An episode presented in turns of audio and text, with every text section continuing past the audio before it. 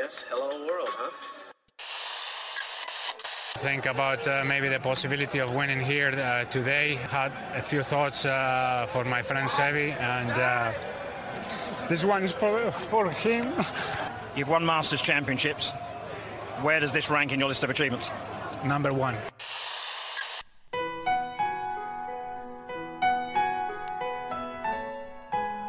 Bienvenidos a Augusta National y a una nueva edición del Masters y a una nueva edición de Golf Sapiens. Hola amigos, bienvenidos al segundo episodio de la revisión, análisis, comentarios y chacoteo sobre la serie de Netflix Full Swing. Eh, vamos a, a revisar el capítulo tres y cuatro. Eh, Sammy Sebas, qué buena serie, ¿no? Qué divertida está. Sí, totalmente. Eh, he escuchado comentarios múltiples de esto, pero eh, la verdad es que a mí sí es, sí es una serie que me ha gustado. Entiendo que no, no es lo mismo grabar un, un torneo de golf eh, donde no sabes por dónde va a ir la historia eh, que, que, que, un, que, un, que una carrera de coches, por, lo, por ejemplo, que mucha gente la compara con la de Fórmula uno. Creo que no tiene nada que ver una con otra y, y vemos otro lado de mucho más personal de los golfistas que, que a mí me encanta, ¿no? Sí, como lo decíamos en, el, en la última análisis, creo que si bien es de los mismos directores escrita eh, por la misma gente que hizo de tenis y de Fórmula uno, hay que verla como lo que es, como un to- deporte totalmente distinto. Leyendo, he estado leyendo más críticas y, y reseñas y te dicen que, que bien para un enfermo del golf tal vez no te estén dando nada o muy poco, pero para gente que no es tan, tan fanática, tan conocedora, pues te la presentan de una manera muy digerible en donde si bien cronológicamente a veces es complicado seguirle el hilo, te explican bastantes cosas muy bien explicadas, ¿no? Muy fácil, desde cómo funcionan los torneos cuatro días, qué es el corte, cuánto la ronda, que cuántos son los que pasan, quiénes son los que pasan, todo esto, que creo que lo para lo que funciona es para jalar más este, aficionados al deporte. Ahí no estoy tan de acuerdo, ¿eh? O sea, yo más bien lo siento un poco al revés, o sea, siento que a los enfermos de golf pues es una ventana más, poco recordatorio de torneo que seguramente viste. Y sí, y sí entiendo la parte de lo que te explican, pero me gustaría hacerle la pregunta, y me voy a dar la tarea, de preguntarle a alguien que nunca ha visto nada de golf, a ver realmente cuánto se queda con eso, porque igual y, y nos pasa mucho en, en, en Golf Sapiens, que mucha gente que nos escucha dice, la verdad es que se ponen un poco muy técnicos y hablan de cosas que asumen que sabemos y asumen que entendemos, y no necesariamente es el caso, ¿no? Eh, entonces, pues, pues, digo, ahí la... la ¿cuánta gente viene al golf por ahí? Será como la respuesta absoluta de, de eso, ¿no? Pero bueno, eh, capítulo número tres, Money or Legacy, y es tal cual eh, la apertura de la familia Poulter. ¿Qué, qué apertura? Me sorprendió que toda la familia participa. Entramos a sus casas de tanto de Florida, de Orlando, en Lake Nona, donde vive, hasta su casa de eh, Inglaterra, su avión, eh, mucha apertura, ¿no? Y la verdad es que es un tipo interesante, que, que, que más bien es famoso por, pues por la Ryder Cup, que también se habla de ello, ahorita llegamos a esa parte, y pues porque es tipo muy activo en las redes sociales, ¿no? Más que por sus triunfos. Sí, m- m- más popular, como bien lo dices, por las redes sociales que por sus triunfos. Un jugador que, que por sus logros en la Ryder Cup es famosísimo en Europa, que tal vez en Estados Unidos no es tan famoso como en Europa, pero él mismo la aclara. Él es un freelancer del golf que ha jugado en giras por todo el mundo, ¿no? No nada más la de Europa, no nada más el P G A, jugó el gira asiático, la, el, el tour japonés, ha jugado en Australia, o sea, ha jugado por todo el mundo. Pues y, y si bien es famoso por sus redes sociales, creo que también los que no lo conozcan, los que no lo ubiquen, tiene dos cosas muy distintivas. Es de los pocos que sigue usando estrictamente visera, y los pantalones más, los segundos pantalones más culeros de toda la historia del golf, después de John Daly. Iba a decir que los más, pero no, me acordé ahí, John Daly ya tiene unas cosas que ni en ropa de esquí para niños se ve bien. De acuerdo. Pero la vez que Poulter Eh, sí saca unas, unas modas muy exóticas, pero en general no me disgusta tanto. O sea, sí tuvo épocas muy malas y está simpática ahí como sale su hijito probándose lentes anteriores y cómo hablan del tema, ¿no? Sí, y, sí, sí. Ahí cuando tenía como mechas de coloradas. Eh, sí, sí tuvo que se caga de risa de su look anterior, ¿no? O sea, sí. Se da cuenta que eh, está espantoso y creo que sí ha mejorado un poquito la vestimenta, sí. pero, pero bueno, y, y, y te habla también... Eh, lo que es para él la Ryder, ¿no? Eh, cuando le preguntan, oye, ¿y a ti, para ti qué tan importante es? O sea, cómo se pendejea a la que se lo está, a la que lo está entrevistando, como de decirle, güey, pues, ¿cómo que qué tan importante que, que también falta es? Un poco de contexto de, de, de la grandeza de la Ryder, ¿no? Esa es la parte de, o sea, por, por lo visto es un torneo como que entre naciones, no sé, no, no, no me queda claro.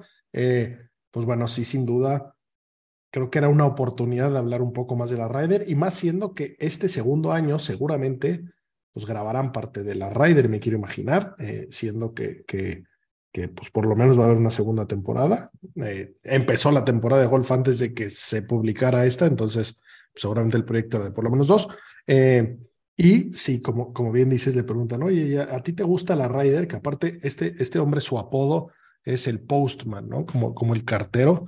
Porque, porque él, he delivers, ¿no? Él entrega resultados y, pues bueno, es, es un tipo que está, está invicto en las pruebas individuales, uno a uno al final, cosa que tampoco necesariamente tienes que entender ni dimensionar si no, si no eres muy cercano a la Ryder. Pero bueno, le preguntan, oye, ¿a ti te gusta? Y Chance abusó con sus respuestas, ¿no? Eh, los osos cagan en el bosque. Eh, el Papa es católico.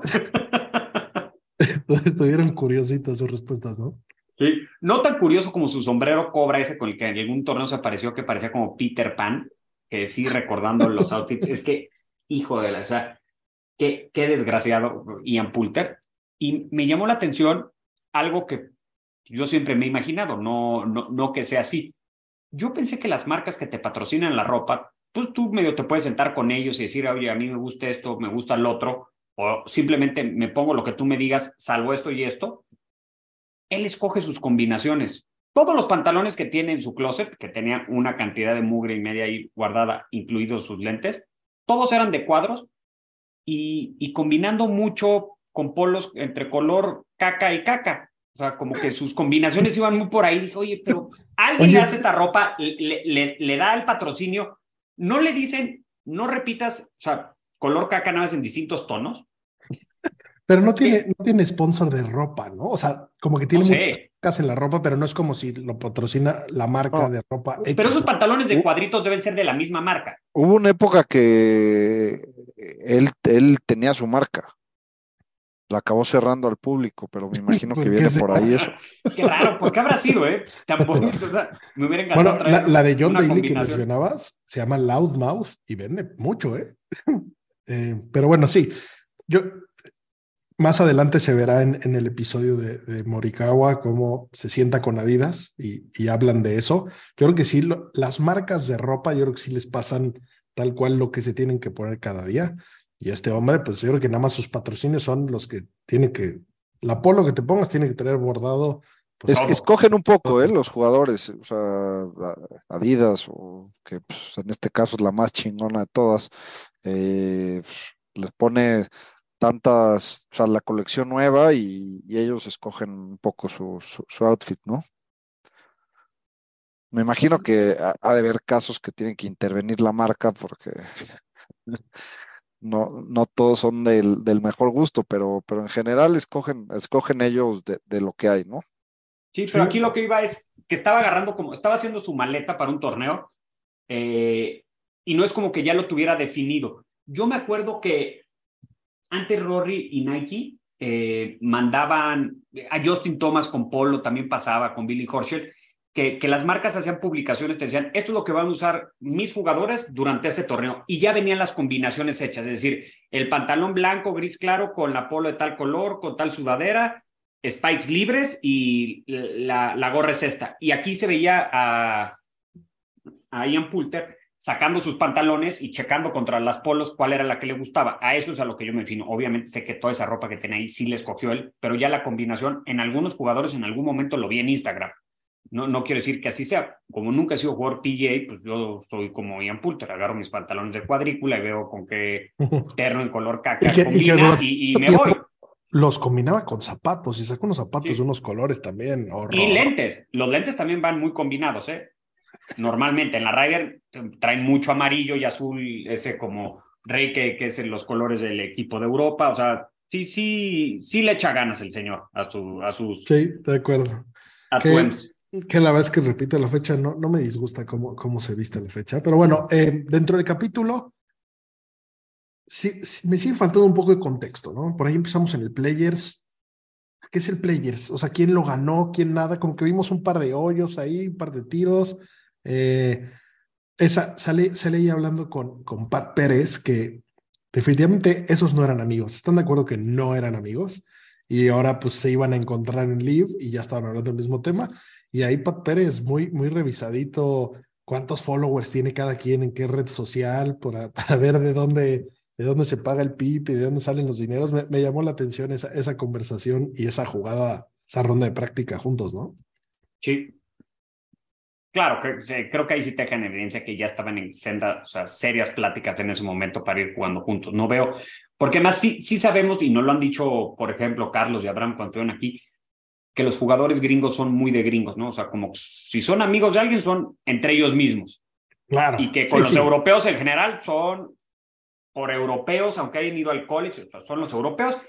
Y las rondas de práctica, que es la que hacen con amigos, pues no la hacemos con amigos, que es lo que veíamos, por ejemplo, en el primero con Jordan Speedy y Justin Thomas, pues que sí son amiguis, amiguis, y juegan hasta las de práctica y apuestan y hammer y lo que quieras, ¿no? Pero aquí sí, sí estaba raro eso. Que tal vez en común... O sea, y, y me esforcé porque soy, soy gran fan de Pat Pérez, que me gustaría que, que participara más en el programa. Eh, su casa está espectacular, su mujer es muy exótica, eh, tiene unos coches ahí llamativos y creo que la parte... Definitivamente de tenemos gustos diferentes, mi querido Nieves. Le gusta la ropa de Ian Poulter y le cae bien Pat Pérez. Amo a Pat Pérez, qué barbaridad. Eh, a mí lo único que me cae bien Pat Pérez es que es un P S G Troop como yo. Fuera de eso, no. Y tiene bueno, buena colección de tenis de Jordan. Pues la Se mejor, pero bueno, tiene ahí por ahí un Nissan G T R muy tuneado y no sé qué. Y entonces, sí. el tema de los coches, sin duda, es algo que, pues, Poulter debe sur. ser el, el rey de reyes del tema, ¿no? Porque por ahí, aunque tampoco sale nada. No sale nada. Eh, es un gran coleccionista y creo que genera mucho dinero en la compraventa de, de vehículos de astrolujo, ¿no? Se podrán imaginar nivel de, de Ferraris, Porsches, de colección, cosas... Eh, ahí muy exóticas y, y bueno, pero sí, yo creo, yo creo que no, no, no necesariamente eran amigos. Me, me llamó, me gustó esa parte. Algo que yo no noté durante la temporada es el micrófono en la gorra, que, que aquí lo veo mucho. Eh, ¿Ustedes lo notaron durante la temporada, el, el, el que tienen por ahí? No. Ahora, ahora ya no lo puedo dejar de ver, pero no me di cuenta en la temporada en lo absoluto. No, yo, yo, yo no lo había visto. Sí había habido algunos torneos en los que en algunos hoyos tenían micrófono como para que escuchara la interacción, pero no esto. Esto sí no lo, no lo había visto hasta, hasta estos episodios que, que vi, me di cuenta. Sí, y bueno, pues armaron mucho la narrativa de cómo tenía que jugar bien en Austin para calificar el Masters, ¿no? Y, y ahí volvieron a hacer énfasis en que era un gran jugador de match play, y pues bueno, Fitzpatrick lo hundió rapidito y se vio molesto, ¿eh? O sea, se vio que, que se ardió y le, le dolió ese, esa, esa derrota, eh, bueno, siendo que sabe que es muy bueno para, para match play, ¿no? Para jugar por hoyos. Y Fitzpatrick viéndolo para arriba, justamente por ser un jugador europeo, que la Ryder Cup siempre lo ha visto, pues a Ian Poulter lo veía como, como el ídolo, ¿no? Sí, pues, y el de su sí, generación sí. es su ídolo inglés. O sea, por las edades es él. Totalmente. Bien, no. viendo, viendo el récord el que tiene. La más grande. Rose, ¿no? Pero Rose, Rose bueno, ganó hace pues, mucho un Major. Sí. O sea, es que Poulter nada más era como el Ryder, ¿no? Tiene, creo que tiene tres wins en el P G A Tour. Pero eh. jugando temporadas completas también pocas. Sus hijos muy gringos, ¿no? ¿No los vieron? Sí, pues llevan viviendo toda la vida. Sí, toda la vida. Wey. Aunque cuando llegaron a su holiday home, se veían contentos. También tiene, sí. tiene buen, buen predio el señor. Extrañaban el, el pay de riñones. Sí, sí allá en, en, donde, en donde tiene tierras, el señor Poulter ha de costar un pound la hectárea, güey. O sea, no, no ha de haber nada más que ganado y esa casa. Sí, pero qué bien, o sea, me gusta que abran las puertas de las casas, que, sí, que podamos sí, ver sí. los aviones, Y bueno, ahí echando cuenta... pots a catorce mil pies, qué diferente, qué diferente viajar ahí. Con eh, toda la familia. Recibiendo sí, no, no, no. golpes del carrito de bebidas. Eh, sí, claro. Pasta o pollo o echar pots a catorce mil pies. Eso está muy, muy glamuroso. No, claro, y, pero al final sí es parte de la vida de los golfistas que asumimos que es glamurosa, pero que no la habíamos podido ver, ¿no? ¿Lo ves cómo van? Pues sí, así sí dan ganas de trabajar, ¿no? Sí, sí, de acuerdo. Y bueno, también, eh, como, como, como ya lo decíamos, claramente las pláticas de Liv pues ya estaban, le tiran ahí un par de dardos muy directos, eh, y en específico habla de, del tema de si, si te vas a Liv, la Ryder está en peligro, ¿no? Y esto ya lo sabía sin duda ninguna, y, y claramente firmó sabiéndolo, no, no es ninguna sorpresa, pero por ahí tira el mensaje de eh, pues estaré devastado, ¿no? Si, si esto afecta mi capitanía en la Ryder Cup, la cual era mía sin duda, eh, ya le afectó a su súper amigo eh, Henrik Stenson, que son vecinos en Orlando y que aparte son co-capitanes de su equipo de Liv, eh, pues bueno, le quitaron la capitanía de la President's Cup, ¿no? Entonces, pues también es difícil que perdonen al resto hacia el futuro si ya alguien pagó una factura tan cara, pero bueno, pues, pues importante tirar el mensaje, ¿no? Sí, claro, tienen que aprovechar cualquier cosa para ver, a ver, Y, y dijeron que no, pero eso no quiere decir que, que no puedan acabar siendo elegibles al final, ¿no? Esperemos, esperemos que eso, que eso cambie. Y luego también, por otro lado, cuando se habla un poco de Liv y salen pues como las, las pequeños como comentarios y las preguntas y lo que sea, eh, sentí bastante anti-Liv el, el pedacito que mencionaron, ¿no? O sea, como que la parte de las preguntas que, que les hacen, o sea, ah, y esta es una rueda de prensa de los de Liv. Eh, pues tiran solo los de los de el, el reportero asesinado y eh, como, como un poco fuera de contexto, no sé si sea parte del requisito de ser amiguis del P G A Tour y déjame seguir entrando y yo en el Inter mientras hable de eso que tengo que hablar de ello, eh, pues enseño lo feo, no sé, como que me llamó la atención la selección de, de preguntas que mostraron ante Liv, ¿no? Sí, de acuerdo, sí. Y, y también comentar el Fitzpatrick, ¿no? Que estuvo, ta... a, mí, a mí me gustó mucho la parte donde aparece Fitzpatrick, eh, todo el tema familiar, eh, digo, pues, quien no conocía, pues Alex, su hermano, también está tirándole a, a llegar donde está, donde está Matt, y... y pero, pero ese sale en el capítulo cinco, ¿no? Ese es, ese es el de... El... Sí, aquí el... sale nada más el torneo. De Fitzpatrick, ¿no? Bueno, sí, correcto. Me adelanté eh... un poco, que ya será... Será tema la siguiente, pero... Sí, bueno. a, a mí otra cosa que, que... Y lo último que tengo aquí en mis notas que me llamó la atención, este, y, que, y que solo son cosas que se fija eh, o, o víctimas o, o, o atascados, eh, va en una supercamioneta Mercedes y, y sus palos los trae en la funda, ¿no? De, la funda de viaje. Y en el superavión van sin funda. Los que hemos sufrido de viajar comercial, que los palos los persinas antes de subirlos, me llama mucho la atención como... En la camioneta Mercedes van bien protegidos y en el avión ahí aventados en la cajuela, ¿no? No, pues es que ahí se lo, se lo sube su capitán, que es su empleado directamente, y sabe que si rompe o raya cualquier cosa, pues lo avientan a catorce mil pies de altura. Y la camioneta... Abre la puerta y lo avienta. Con el sombrero de Peter Tal Pan cual. Incluido. Tal cual. Sí, pero bueno, creo que, por ejemplo, ahí Ian Poulter sí pudo haber dicho, écheme una toma con mis Ferraris. O sea, yo creo que, si yo creo que más bien, lentes, yo creo que más bien no quiso él. Perruco, porque estaban en su casa, ¿lo van a secuestrar? ¿No? ¿En Lake Nona no. lo van a secuestrar? Debe que, pero, pero, pero, o sea, sé que, sé que su garaje está ahí en su casa y, y no sé qué porcentaje de su colección está ahí, pero sé que una parte importante porque teníamos conocidos que ya entraron, los invitaron a un torneo de, de Ademars Piaget y pues él les dijo, oiga, ¿por qué no bajan a mi garage? Se les enseña, ¿no? Entonces, yo creo que por algún motivo no, no pasamos por ahí, ¿no? O... o Sí, estuvo raro, estuvo raro. Eh, pues queríamos hablar de otra cosa y del golf y no desviarnos con, con eso, pero una tomita de un, de un garage bonito, sí, hubiera sumado, ¿no? Y para darle sexiness al, al asunto. Kepka puso a su esposa en bikini. Es correcto. Seguro tiene una buena selección de coches, pero es más conocido por su esposa, fíjense, que por, por sus coches. Está, pues sí, ahí enseñar lo que quieras. Sí, curioso, ahora hay que preguntarle al señor Poulter a ver cuándo, cuándo pasa. O igual nos están reservando para la siguiente temporada, que Espero que nos la anuncie pronto Netflix. Ahí. Y bueno, episodio cuatro, el síndrome del impostor. Qué buen capítulo. Tal vez de, de mis favoritos hasta el momento. Qué personajazo, Joel Dahmen. Qué tipo más honesto. Eh, y pues bueno, sin duda, este tipo de programa, este tipo de contenido, yo creo que este capítulo en especial le abrió los ojos a muchos jugadores. Eh, que probablemente el año que entra, este año, muchos más van a querer participar. Porque, porque escuchando un podcast con el productor, con Chad Mom, decía que pues, en muchos casos les había costado encontrar a gente que quisiera participar.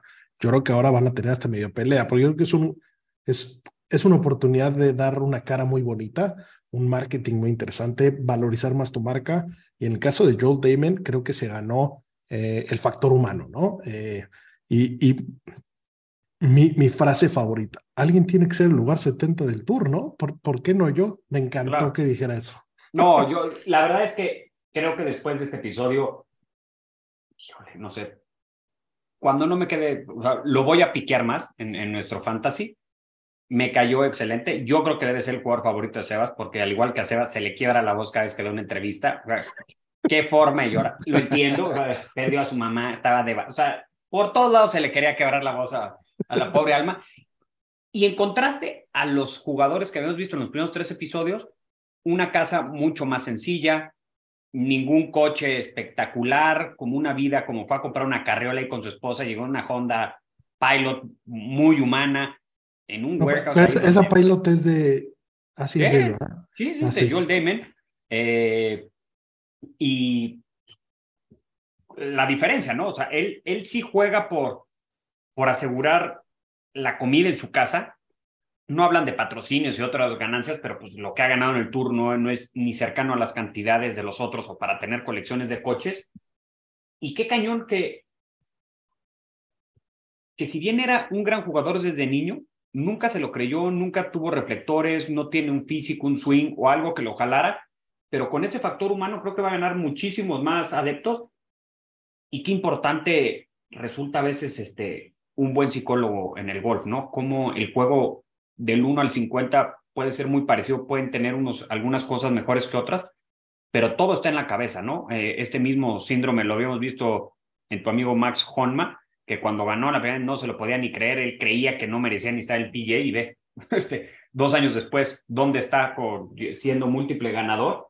Y, y como el Joel, Joel Dahmen, pues a veces lo tenemos en la imagen o porque se quitó la playera en... Eh, en el hoyo dieciséis, este, en el dieciséis de, de Scottsdale, o porque antes jugaba con un sombrerito medio raro, ¿no? Como de pescador. Sí, sí. Fuera de eso, un jugador pues, que, que no se sabe mucho. Sí, a, a, a mí este capítulo me dio como que dobles pensamientos, ¿no? Uno, por una parte, me cayó muy bien el tipo, eh, muy buen... Este, pues ha, ha vivido una historia bastante pinche entre el cáncer de su mamá y a él también, y, y, y se supo reponer. Y por otra parte, esta, esta que lo que decía Gino Zucadi de, pues yo creo que Joel debería ser top treinta del mundo, pero no estoy seguro si quiera hacerlo, ¿no? O sea, claro. Como que sí es un tipo que, que creo que se está dejando de dar la oportunidad de, de estar en el top. No sé si lo pudiera llegar a lograr, pero, pero pues ves a mucha gente que no tiene el talento que un Rory o un D J que se, se cuela de repente a ese, a ese top veinte del mundo a, a, pues, chingándole, ¿no? O sea, puede ser, eh, pues digo, hay infinidad de, de historias de, de gente que no tiene tanto talento y que después de De, de trabajar sin parar, eh, llegan a estar, ¿no? O sea, no, no necesariamente tienes que nacer talentoso para estar hasta arriba, ¿no? Y, y, y no quiero decir que no tenga hambre, sed de triunfos, sino que no tiene la, la mentalidad asesina, ¿no? De, de yo voy a ganar, yo voy a ganar. O sea, como que de, creo que la frase de pues, alguien tiene que ser el setenta del mundo y yo voy a ser, se queda muy conforme con eso, sabiendo que va a jugar año tras año en el P G A, que va a tener una tarjeta asegurada, y que tal vez se va a dar la oportunidad uno o dos veces al año para estar contenido por un torneo, y eso lo tiene muy tranquilo.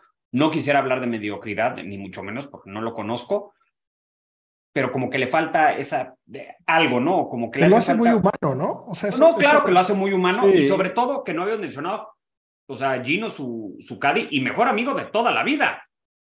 Increíble esa parte. O sea, la, el... no lo tenía en el radar a Gino, pero, o sea, me gana más el jugador todavía por Zucadi, que además... Sí, Zucadi, la historia de, de cómo se hizo Zucadi... Eh... grandes amigos jugando y le escribí una carta, le dijo, ya hablé con mi esposa y vamos a apostar a ir contigo. Eh, pues por ahí, por ahí la carta está publicada, es, es algo bonito de leer. Y, y bueno, y también me gustó mucho cómo, contando esta historia tan bonita y contando cómo es tan importante un caddy, no solo es el que carga palos, no solo es el que te dice cuántas yardas hay a la bola, digo a la bandera, sino que pues es tu psicólogo, ¿no? Y en este caso, siendo tu súper amigo, pues estás muy espectacular. Y por otro lado, eh, te explican cómo ganan dinero, ¿no? Esa parte también, me, esa sí me pareció muy buena para, para los que no tenían el contexto necesariamente, ¿no? Sí, que los caddies se vuelven como un poco tus socios. Lo común es que tú le pagues el diez por ciento de las ganancias, ¿no? Entonces, si un torneo, eh, los primeros dos días no pasas el corte, es decir, no juegas el fin de semana, en automático pierdes la oportunidad de ganar dinero y tu caddy pierde la oportunidad de cobrar su sueldo, ¿no? No así, si pasas el corte, si juegas el fin de semana, te aseguras alguito de dinero y con eso tu caddy también. Obviamente, pues ese diez por ciento, si ganas, pues se vuelve mucho más jugoso para el caddy, ¿no? O sea, como aquí el caddy que se vuelve tu, tu psicólogo, pero pues para el caddy que tú le digas, yo estoy contento con ser el setenta del mundo y tu caddy te ve capacidad para ser top veinticinco, pues o sea, no es nada más la capacidad y que me gustaría que ganes, sino también voy a cobrar un poco más yo, ¿no? Sí, de acuerdo. Y que también está ahí, eh, pues, los, los caddies que son amigos y los caddies que es puro y duro negocio, ¿no? Donde no hay, no hay necesariamente una relación. Hay muchos casos que ni siquiera viajan juntos. Eh, y bueno, pues, pues eso, eso está bien. Me, me, me gustó mucho eh, la parte de, pues, bueno, cómo, cómo te explican qué te da derecho a calificar y qué no. Creo que podrían hacer más énfasis en que la tarjeta se puede perder, que tu estatus en el tour no está garantizado ni mucho menos, pero eh, me encantó la parte de cómo califican para el U S Open, ¿no? Eh, de entrada eso, pues explica por qué se llama Open y cómo, pues, básicamente quien sea puede calificar este torneo, y el hecho de que hayan grabado su jugada y su participación ahí, me pareció una de las partes que más me gustó del capítulo, ¿no? Que ese juego, ese... ese... calificación, la juega en shorts. Y no le resta mérito al torneo al que vas a calificar, ¿no? Y, y, y que vas a jugar. Sí, debe estar eh, rudo encontrarte a un, a un actual jugador del P G A Tour cuando tú estás tratando de, de calificar y que te toque ahí con, con uno, ya sales perdiendo, ¿no? Este claro. Juega el Tour y anda aquí igual que yo, pues. Que además es importante eh, que sepan que bueno, para tú ma- calificar... al U S Open, a, al ser abierto y, y que haya muchos torneos clasificatorios, no forzosamente tienes que ser profesional. Hace algunos años, Tony no, Romo... Ma, más de diez mil jugadores está, entran a, la, a, las, a los qualifiers. O sea. Tony Romo se quedó a un golpe de jugar el U S Open siendo quarterback titular de los Cowboys en una sí. misma temporada. O sea, no iban a jugar este playoffs porque creo que los Cowboys son muy malos y no juegan playoffs nunca, pero tenían chance, y él estaba jugando en lo personal para calificar, y quedó a uno o dos golpes de calificar en U S Open. Qué, qué cañón, ¿no? Me gustaría mucho ver la estadística de a partir de esta serie, y la película del fantasma del Open, que no sé si alguien ya la vio, un inglés que por ahí jugó la calificación del, del British Open, eh, y, que, y que, bueno, por ahí calificó el Open en lo que sea, eh, todo ese énfasis en que quien sea puede jugar. Me gustaría saber el dato de, de cómo aumentan la, la cantidad de aplicaciones, ¿no? La cantidad de gente que va a querer aplicar y tratar de jugar. Eh, igual igual y, y seguramente se ve afectado por esto, ¿no? El año pasado Ricky Fowler fue a, a la calificación y no entró. Sí, varios, varios pasan claro. por ahí. Nada más, nada más que no lo habíamos visto. Esta es la magia de esta serie que te enseña ese tras bambalinas, ¿no? Sí, como jugadores que tal vez sean menos conocidos, están directos, porque ese año van bien en la clasificación y por el ranking pueden entrar directo, y como otros mucho más famosos, como Ricky Fowler, se tienen sí, que ir sí. a partir la madre un lunes, aunque llegues tú en tu avión y los otros llegaron de ride. Y si te ganan, te ganan. Tú sí. no vas. Y bueno, no. también, también me, me, me gustó mucho eh, cómo sale el berrinche que hace Rory McIlroy en, en una trampa. Eh, nunca ves del P G A Tour ese tipo de imágenes, y menos de sus jugadores insignia. Y pues aquí esta cámara de Netflix enseña un poco de todo. Eh, me, me fascinó que, que, que salga eso. No estoy diciendo que, que me fascina su berrinche, pero eh, pues explica el deporte, ¿no? Y explica que todos tenemos que soltar esa furia de alguna manera. Algunos rompen bastones, algunos no, algunos gritan, algunos no. Eh, en este caso, pues bueno, ver, ver a, a la estrella como es Rory haciendo ese berrinche me gustó.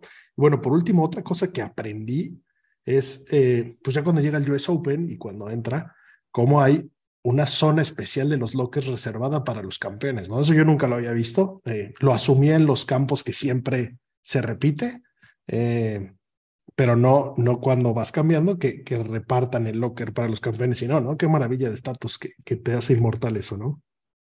Sí, no, el estatus que te da para con los organizadores y con el resto de los jugadores, al tú ya ser un campeón de un torneo mayor, es totalmente la diferencia, ¿no? O sea, quieres pertenecer, ya eres parte de un club de Toby, que se llama P G A, ahora quieres ser parte del club de Toby, que se llama Los Ganadores, que tenemos nuestro propio locker, donde sí, en teoría hay nombres de puro histórico y de gente que pase lo que pase, nos vamos a acordar de ellos por muchos años. Hay claras excepciones, pero ahí es donde quieres estar. No quieres comer en la mesa de los desconocidos, en la de los rechazados, que están en el patio de la escuela con el balón en la mano. De acuerdo. Pues bueno, qué, qué, qué duro saber que ya vamos a la mitad de la, de la serie, ¿no? Qué lástima que esta no tiene quinientos capítulos como telenovela. Eh, nos, nos surgiría una. Y que pudiéramos ver más. Pero bueno, muy, muy, muy divertida. Espero que la estén siguiendo. Por ahí escríbanos qué opinaron, qué nos falta. Denos, denos sus comments. Sin duda queremos... queremos disfrutar y, y sacarle todo el provecho que se pueda a esta serie. Y, y nada, sintonícenla y nos vemos en, en el siguiente capítulo, donde estaremos analizando eh, la segunda mitad de la temporada.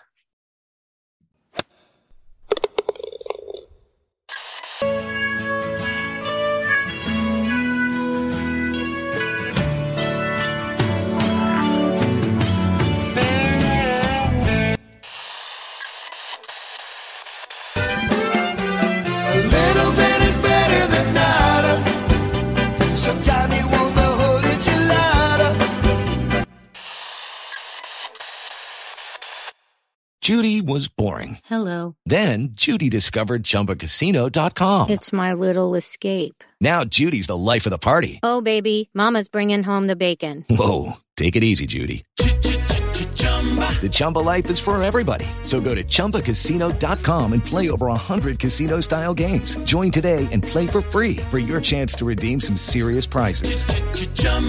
Chumba Casino dot com. No purchase necessary. Void where prohibited by law. eighteen plus terms and conditions apply. See website for details.